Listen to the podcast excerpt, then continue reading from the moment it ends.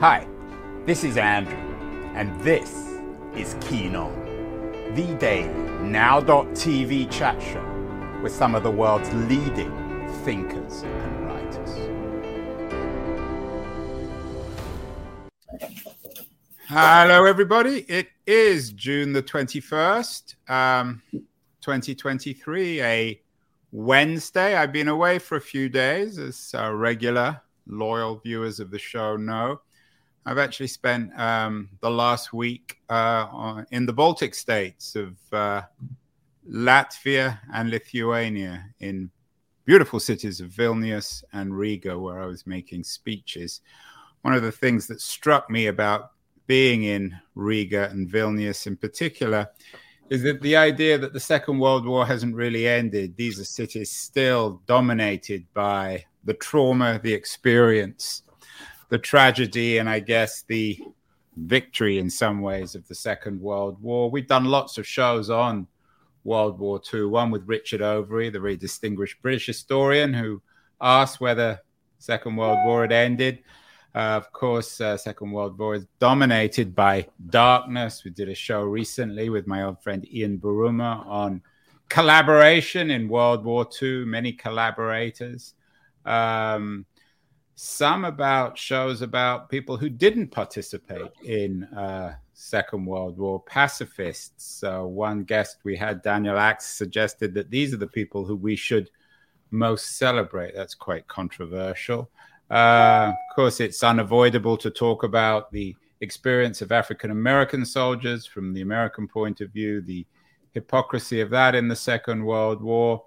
And the Second World War is very much alive. I wrote a piece for LitHub last year about the life and afterlife of World War II in the context of the current tragedy in Ukraine. One novelist we uh, had on the show last year, Christian Beck, suggests that World War II remains seductive for novelists because it enables them to write about the purity of good and evil. But I wonder whether there's another way of thinking of it. Rather than uh, good and evil. Maybe World War II allows novelists to write about ugliness and beauty. My guest today on the show has a new book out.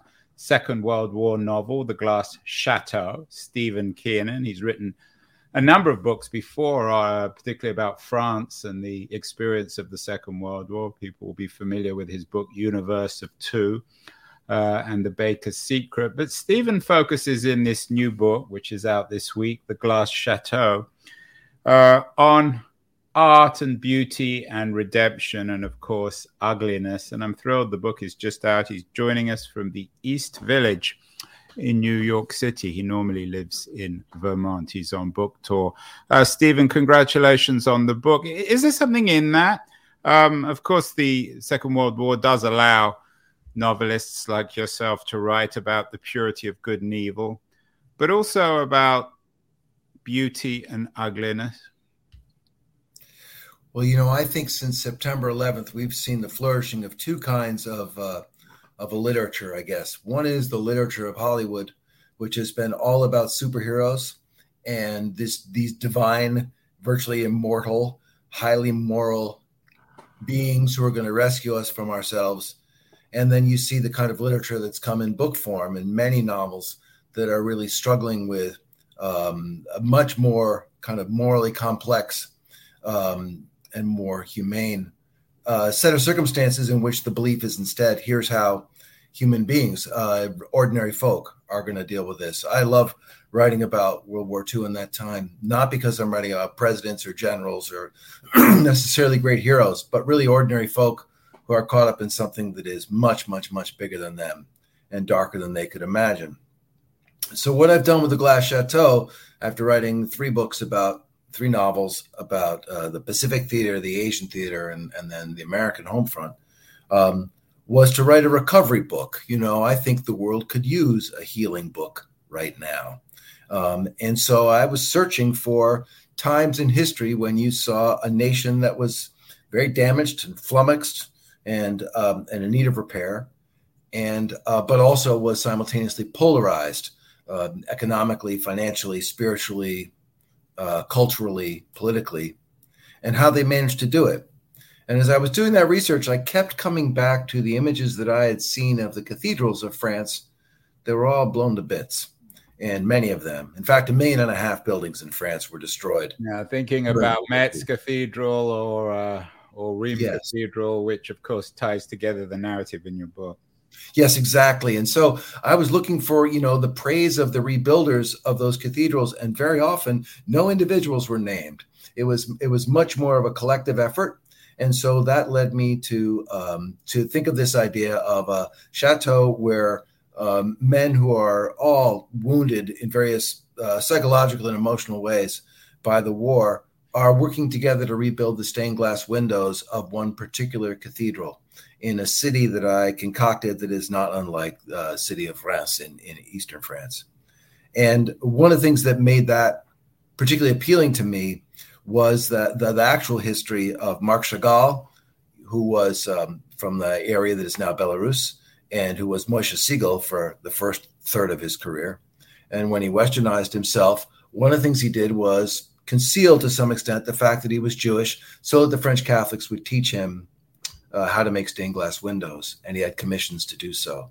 And Reims is the first place that he had stained glass windows uh, installed um, in the cathedral there. Um, and so that to me became like an interesting question. Um, you know, was it possible for a polarized nation to heal? If you look at the history of the United States and Reconstruction, for example, I would argue that we have not completed that healing process, that rebuilding process. And it's very difficult to find examples through history. So when I went to this cathedral, coming back to healing yes, in France, um, Stephen, give us some background. Not everyone is as well versed in uh, 20th century French history. What did France have to heal? Uh, we, we, I, I mentioned uh, Ian Buruma's book on collaborators. Of course, there were many collaborators in France. France was occupied by the Nazis or split between uh, one kind of uh, occupation and another. What what was the the core healing experience in France, in in, in your view, which maybe distinguishes it from other countries in Europe that experienced Second World War? Well, you know, the country was was deeply divided, and there were people who felt there should be a great resistance and a battle, and there were people who believed in the appeasement of, of Germany and and its military. And um, so, the first thing it had was a political reconstruction that that took quite some time. The second thing was kind of an infrastructure uh, reconstruction. As I said, a million and a half buildings, roads, bridges, gas lines, trail lines, churches, hospitals, schools, all blown to bits and um, and then there was sort of the people's literal starvation. You know, we think of the uh, Marshall Plan as this sort of coming to the rescue, America coming to the rescue of Europe. Well, first of all, it was actually, I would argue, the money was intended really to stop the spread of communism and to save these very, very hungry nations from from falling into that influence. And the second thing is, a lot of the money really didn't start flowing until 1949 so you had four and a half years of these nations struggling on their own, and regardless of the extent of damage. So what I tried to do was take a little subset, a bunch of men who have scars from the war, a few women around them also wounded by the war, and and how they begin to rebuild their lives. And some of it is each of these things I mentioned. They're rebuilding a cathedral, they're trying to rebuild their own sanity and sense of themselves. They're trying to deal with grief for over what they lost and maybe some guilt over things that they needed to do in the war, what the war required of them, and um, all these different levels of healing that take generations. And Paris came back booming, you know, people staying up all night drinking champagne and listening to jazz, but the rest of the country was hungry for a long time. And so, again, I don't want to write about the people in power. I'm much more interested in ordinary folk and how they sought to recover. And and so um, I create this community in one character in particular, Asher, who was a maker of fine boots. He was a cobbler in a town that I create called Bonheur, which is somewhat modeled after Honfleur. And um, and he wanders the country until he comes to the chateau. So is Asher um, in some ways a, a, fictional recreation of Chagall. How does Chagall fit in? Uh, I guess a couple of ways. Um, he is not a recreation of Chagall. He does not tell Chagall's story because Chagall really stayed very Parisian for a long time and then later was in Nice. Um, and I wanted someone who was more of an archetype, um, I guess, and someone who was recovering. Uh, so Asher was part of the resistance. Yes, he was. That's right. He was an assassin for the resistance. And these were uh, what I would call retail assassinations. It was not a very uh, dainty bullet from a distance. This was arms around um, a German officer's throat. Um, it was uh, poisoning someone in his presence or knifing them while they're looking. Uh, Stephen, how one of the things I, have never really understood. I'm not an expert on the French experience in the Second World War. Is how extensive was the resistance? How unusual would Asher have been? Uh, I think the most amazing thing about Asher, the unusual thing about Asher, would have been that he survived as a Jewish man who was four years underground. Um, so Asher he, is a Jew. He is a Jew, and um, and he's very much at a loss to maintain his faith because of what he saw and did. Uh, he, it's hard for him to reconcile that with the existence of a deity because it was so awful.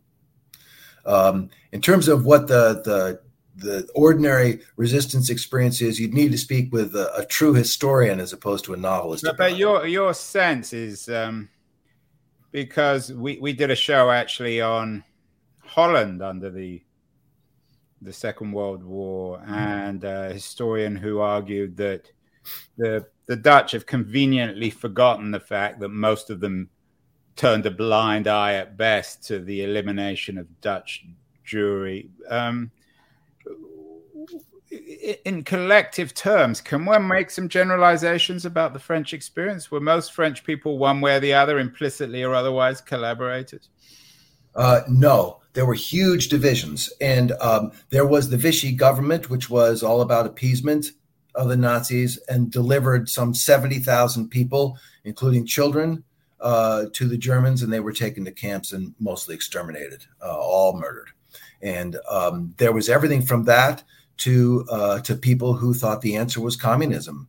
That that it was is the, so, the, the socialists uh, had come in and driven the, the, Germans out, and this is who their new allegiance should be with. To people who thought that America was providing them with heating oil and coal and helping them to grow food so they'd have something to eat. There were all these different factions, and this is why I think it's analogous to now. You know, one of the reasons I, I want to write about history is to see if there are lessons from that time that we can apply to. Well, I, I don't see the I don't see the analogies between uh, France in the Second World War and today. In what sense? Well, let's start with a political landscape that has everything from socialists to neo Nazis, and a former president who doesn't cede power but stages divisive rallies against the existing president who was duly elected. I think there are a lot of parallels actually, and that that um, it's more about the human dimension of how our individuals forget the people in power. If, if you, we have, I would argue, a damaged culture right now and very polarized, and the polarization is is perhaps. The, are, are you suggesting that the America of the 2020s, the divisions, the the destruction, the need for reconstruction, are similar to the the France coming out of the Second World War? Not in scale, of course. Um, this is much more an internal conflict as opposed to something that came from the outside. Um, but I think that you could look at race relations in America now and say deep division. I think you see the rise of anti Semitism, deep division. I happen to have had a son who was a student at the University of Virginia when that uh, that episode happened in Charlottesville. It's a very interesting thing as a parent to be, you know, how you say to your son when he's going to college, you know, uh, be respectful of the ladies and get consent and don't drink too much beer and go to your classes. And here's what you do when neo Nazi protesters come to town. I think that we underestimate the degree to which people actually, I think, if you look at the, the polling number, most Americans actually agree on things like uh, what ought to be done about guns, what ought to be done about climate change. Huge, huge majorities. But the polls are what that the extremes are what are driving the discourse right now.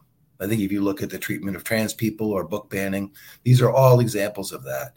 Anytime you see book banning, you know, people are afraid of ideas. That's a dangerous time for a nation. So I, it's not like we had an invading army that was superior to our army and we are recovering from that. That part is not analogous. But the extent to which an ordinary person can be caught up in uh, in these kind of uh, divisive things that are happening around the country. I mean, ask any librarian in Arkansas. I think that it's analogous. And so, uh, what I also believe is, well, my question to, that I ha- was trying to ask with this novel is: Is it in fact possible for a divided nation to to rebuild and to mend? And what I pose as as an example of a success in this was not something that I found intentionally. It was by accident. When I was in the cathedral in Reims that has Chagall's windows, when I first arrived, I didn't rush right up to those windows. I was uh, walking through the place. And on one side, there was a sign, and it was saying that this was the place, not only was this a place where France had done its coronations for the 900 or so years that it had kings, but also that this was the first meeting for rapprochement between German officials and government uh, members and and French people in these same positions, and that at this first meeting, um, where all the windows had been, there were there were boards, there was just wood over the openings, um, and the German delegation said, you know, we invite France to go find the best stained glass window artists in this country and to rebuild those. I windows. wonder, Stephen. Bear with me just one more second, and then they said it said to rebuild those windows, and Germany will pay for it. And there I am standing in the cathedral, seeing proof that that rebuilding is possible. It's not a fairy tale, it's a thing that happened. And the windows there are the first ones by Marc Chagall, and they transformed the art form. So it actually occurred. The history occurred there. And I said, now I have a novel. I wonder, though, with France, you talk about reconstruction and people coming back together. France was always, always has been, still is, a profoundly divided country, for better or worse. I mean, this was the France of uh, the Dreyfus case, the France of uh, on the always on the brink, even before the German invasion, brink of some sort of civil war between left and right, between militarists and, and the left. Um, what's wrong with a country divided? Isn't that natural? Some of it certainly is. Democracy is a noisy and unruly system of government and you can have things really tidy if you just have a dictator or a military government and so some of that that conflict actually is a sign of a healthy discourse um, you know i think that that uh, there's no country that i can think of a democratic country that has a pristine history and that is maybe not about denmark stephen you forgot about denmark you you know it better than i i confess i don't actually know anything about denmark it's more of a a metaphor for people in America yes. who, who, who want to be like somewhere else. But anyway, go on.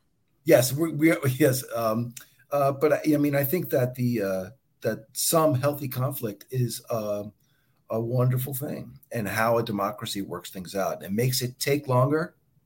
You know, if you want to create a new hydroelectric dam in China, the government orders it, and a million people move. That's not how it works in a democracy. And so there'll be a lot of argument about that dam and is it needed and where will these people go and who will pay for it? All these things. I would prefer to be in that than in a dictatorship personally. Um, but we go astray, I think, from what I'm trying to say in this novel, which is that it is possible for a people to rebuild and that this is the story of some people who do so through an art form and primarily through the process of working on something very difficult and challenging and complex together. And they each have their own wounds and scars from the war and yet those things become less important as they begin to work on something in concert. So you, as you say you you're inspired by the story of the the the, the glass at Rheims and and, and chagall um, are you suggesting then in, in in the role of art and, and i in the beginning of the the show i talked about possibly rather than thinking of World War II in terms of good and evil, it could be thought of in terms of ugliness and beauty. Is there a, a redemptive quality to art in your novel? Absolutely. Both the creation of the art and the result of that effort. And um, the book spends time on the process, in part because I think it's fascinating the making of glass and, uh, you know, the high temperature, the strength of it, the fragility of it, and then the making of stained glass windows and the design um, and the idea that, they, that it will be a sacred use of the art as well. Um, and uh, and I think that that is so. Art can also be very disruptive, of course, and and I think it's a thing we welcome if it's a constructive destructiveness, if such a thing exists. Um, but in this novel, it is it is about the process of these people working together and making something that is beautiful. and discovering that they can. And there's a moment when um, some people are in argument, and there's a woman who says, you know, before you kill each other over this argument, would you just pause and look what, at what you have built together? And then just imagine what you are capable of building together.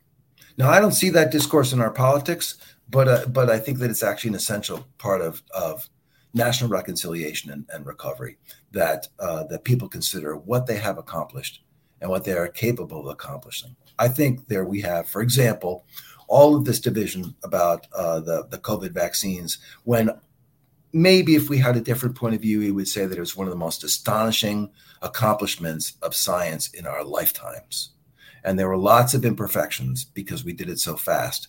But nonetheless, you could see that being considered a spectacular accomplishment. And and it's not viewed that way. I think broadly as and as broadly as maybe it ought to be. So I think about what we what we have built as a nation, and then what we are capable of building. And um, I see a lot of uh, I, I don't know. I think I want to tell a story that says this is a this is a thing, a more constructive thing to pay attention to. The astonishing thing about the Chagall story, as you say, he was born into a, Jewish family near Vitebsk in, in Belarus.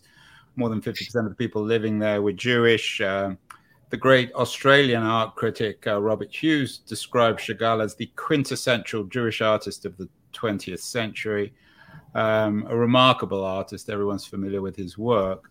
Uh, and yet, he contributed to this cathedral. How important is that? The idea of a, of a great Jewish artist helping to rebuild a cathedral in a Europe in which the church, for better or worse, was in some ways complicit in the destruction of European Jewry. In a way, it is absolutely breathtaking and astonishing that the community he came from was about 220,000 people, virtually all Jewish. And at the end of the war, the number of survivors was 118.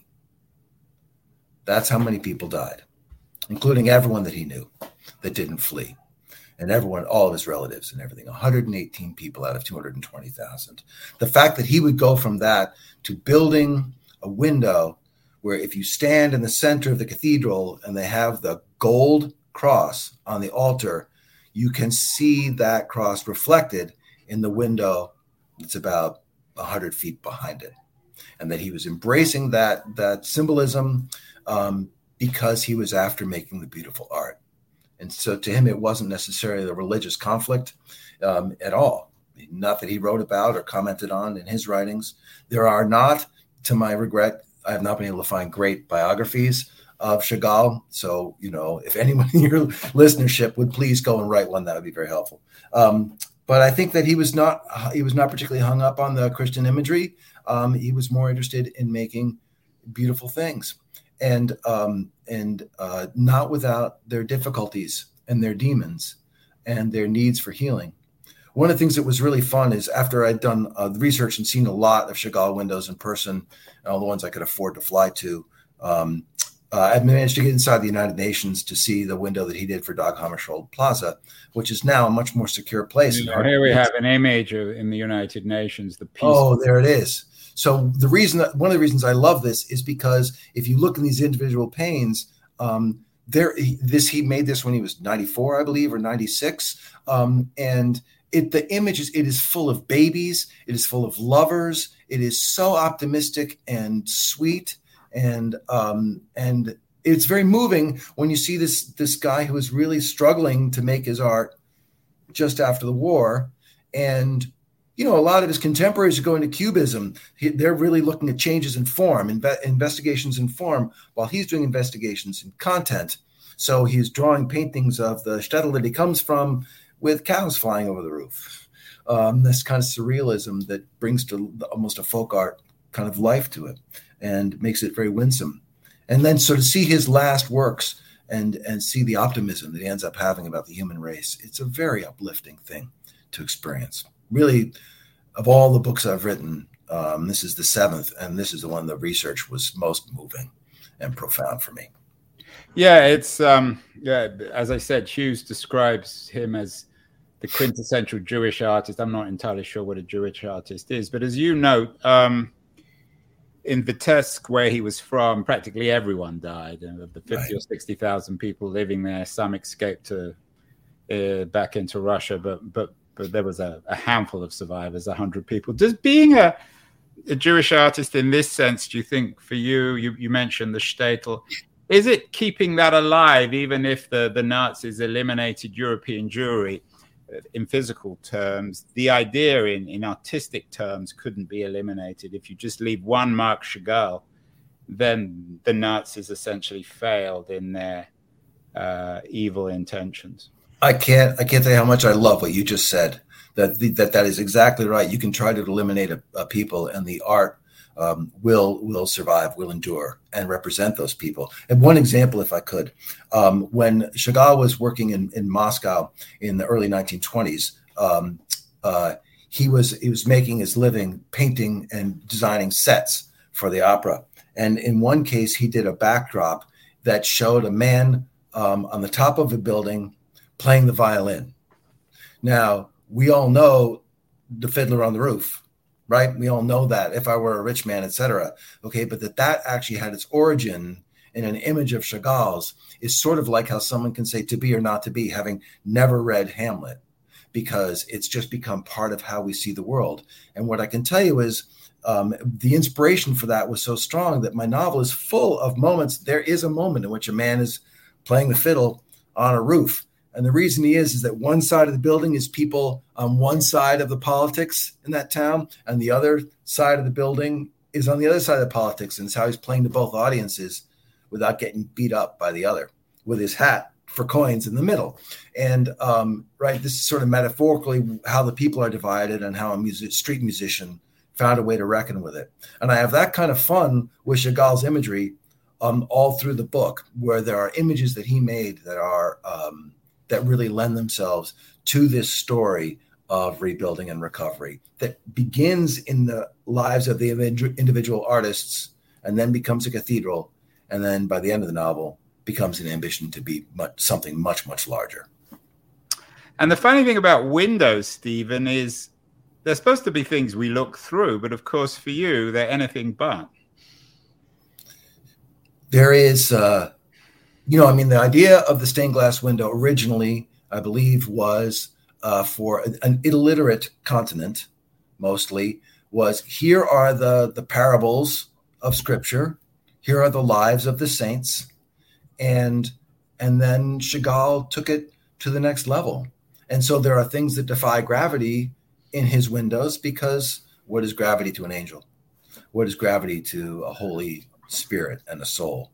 Um, and and he was reaching for a, kind of a greater, like not such a literal translation of scripture, but more of an uplift of the human spirit, um, and the making of the window themselves. Before there's there's really only one scene in which people are looking at the windows that they have built, and actually the reason that they're that I think they're transfixed in that moment is because they've they've had weeks of rain and they get the they get the unveiling of the window and the sun comes out and the colorful light is shining on their faces. And even though they're all damaged damaged people and with all of their their their their things all the chaos all the ghosts in their inside them the light on their faces makes them beautiful. And um, so it ends up being almost like a um, non-denominational baptism of light.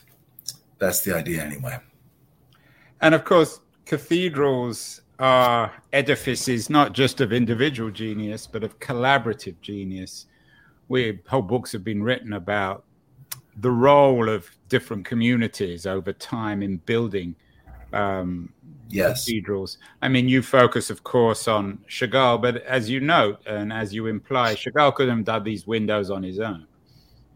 No, no, and the, the, the cathedral in Reims, you know, I think they started building that in the year 880 or something like that. Like, yeah, so, and then they didn't finish it for about two or three hundred years. Yes, exactly. And then, and it's you know, while I was there, there was still work being done on things that have been damaged during the war. All around the entrance, there are um, there are statues of the prophets, and some of them, you know, are still being held up by supportive materials because they were knocked off the building in the war. Some of them, their faces are knocked off and they have not been recarved. And some of that is, I think, also the French predilection for leaving some of the damage from World War II out there in broad daylight. Uh, they're not alone in this. Obviously, Germany has preserved the worst of its history during that time as a powerful reminder. But but it's very interesting that they haven't prettied it all up, um, and that you would get a people in a remote part of the country that would spend 300 years building a religious place. Um, just says that I, I could have told the story even hundreds of years before if I knew anything about what life was like in the year 880 um, that and also in those times i would say that it was kind of a purely religious and maybe economic um, question as opposed to one of recovery and perhaps redemption Stephen, let's end uh, on the United States, uh, as you've noted a couple of times in the book. In a, in a way, this is a book about healing and perhaps might help America heal itself. Um, I wonder whether there's an element also in the book about uh, an implicit reminder to Americans of the value of tradition. Um, the cathedrals, of course, are ancient, collaborative, collective um, achievements built over generations. Americans tend to not only build stuff, but perhaps specialize in knocking things down, in undermining tradition. Is there something in the book, in the Glass Chateau, which reminds America that if they are to heal, to come back together, they need to have collaborative architectural or artistic projects, maybe not literally cathedrals, but something equivalent to bring people together. You know, Andrew, I spent 20 years working in newspapers before I was writing novels. And I spent a lot of time, most of that time, um, as an editorial writer. And so it was a critical um, relationship with what was going on in government and in culture and so on. And and I enjoyed that role a lot. It was a, a continuing education though it did make me cynical, particularly about political figures.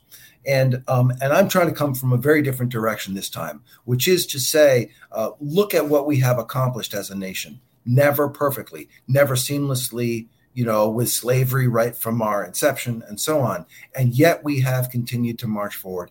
And um, the phrase that uh, you know is is a perfect misuse of the words. Perhaps it is is the concept of a more perfect union it's actually a syllogism that doesn't work. If you're perfect, you can't be more perfect. But this idea of an of an ongoing enterprise that we are all involved in, and um, you know, I live in Vermont, not far from the Canadian border, and sometimes political things happen, and people say, you know, if this gets any worse, 40 miles north, I'm going to Canada, and I think exactly no, exactly the opposite. This is an enterprise, like it or not, we are all very involved in, and so you know, it's why I believe if a woman loses reproductive rights, I'm a, I'm a 63 year old male and it still touches me. We are all in this absolutely together. And so um, I think that that idea is a traditional idea and is a founding idea, is a fundamental idea of what America is. And I think we've lost sight of it because we've been too busy arguing. And for good reason, we were terrified by COVID and you know a million and a half people died. That's a terrifying it's a legitimately terrifying thing and we had very mixed politics about it. And that's just one example i think 9-11 and its repercussions i think division about the vietnam war. And and yet during the division of vietnam war we put a man on the moon.